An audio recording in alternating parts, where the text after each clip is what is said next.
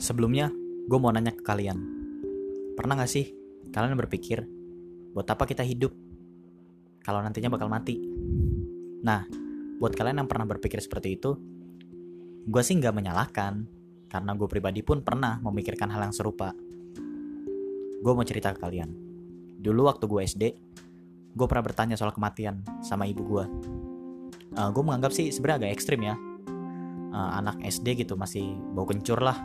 Itu nanya kayak gituan gitu loh. Dan sebenarnya hal itu tuh agak sedikit, menurut gue agak sedikit menakutkan mungkin ya. Karena ya anak kecil kan harusnya ngomongin hal yang menyenangkan, bukan masalah kematian.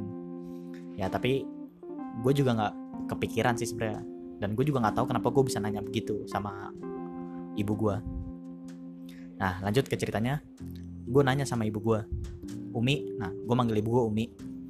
Umi, kenapa manusia bisa meninggal? Ibu gue menjawab, karena masa hidupnya udah habis, jadi Allah nyuruh dia pulang.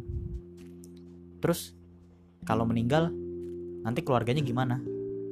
Teman-temannya gimana? Berarti semuanya ditinggal dong. Ibu gue menjawab, kita hanya bisa mengenang orang yang udah meninggal dan mendoakan kebaikan untuknya. Pengalaman itu udah lama banget terjadi sih, tapi gue selalu ingat dan menjadikan pengalaman tersebut sebagai motivasi bahwa kehidupan itu bukan sekedar menunggu datangnya kematian. Tapi kehidupan yang sebenarnya adalah ketika kita mampu menghidupkan nilai-nilai kehidupan yang ada di sekitar kita. Agak susah ya. Gue bikin simple. Kita hidup untuk memberikan manfaat kepada orang lain. Karena dengan manfaat itulah orang akan mengenal kita, dan dengan manfaat itu pula orang-orang akan mengingat kita. Walaupun jasad kita telah terkubur tanah, tapi kebaikan yang kita tanamkan dan manfaat yang telah kita berikan akan hidup dalam jiwa dan raga orang-orang yang telah kita tinggalkan.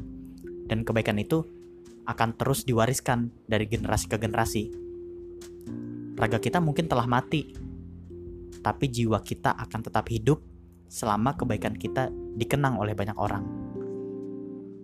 Maka dari itu, gunakanlah sisa kehidupan kita untuk terus berbuat baik kepada siapapun, tanpa menunggu orang lain berbuat baik kepada kita.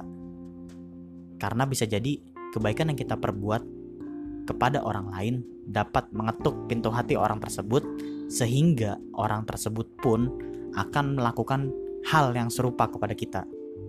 Ciptakanlah sejarah dalam kehidupan agar kita terus dikenang oleh banyak orang. Gua Syauki, sampai bertemu di episode berikutnya.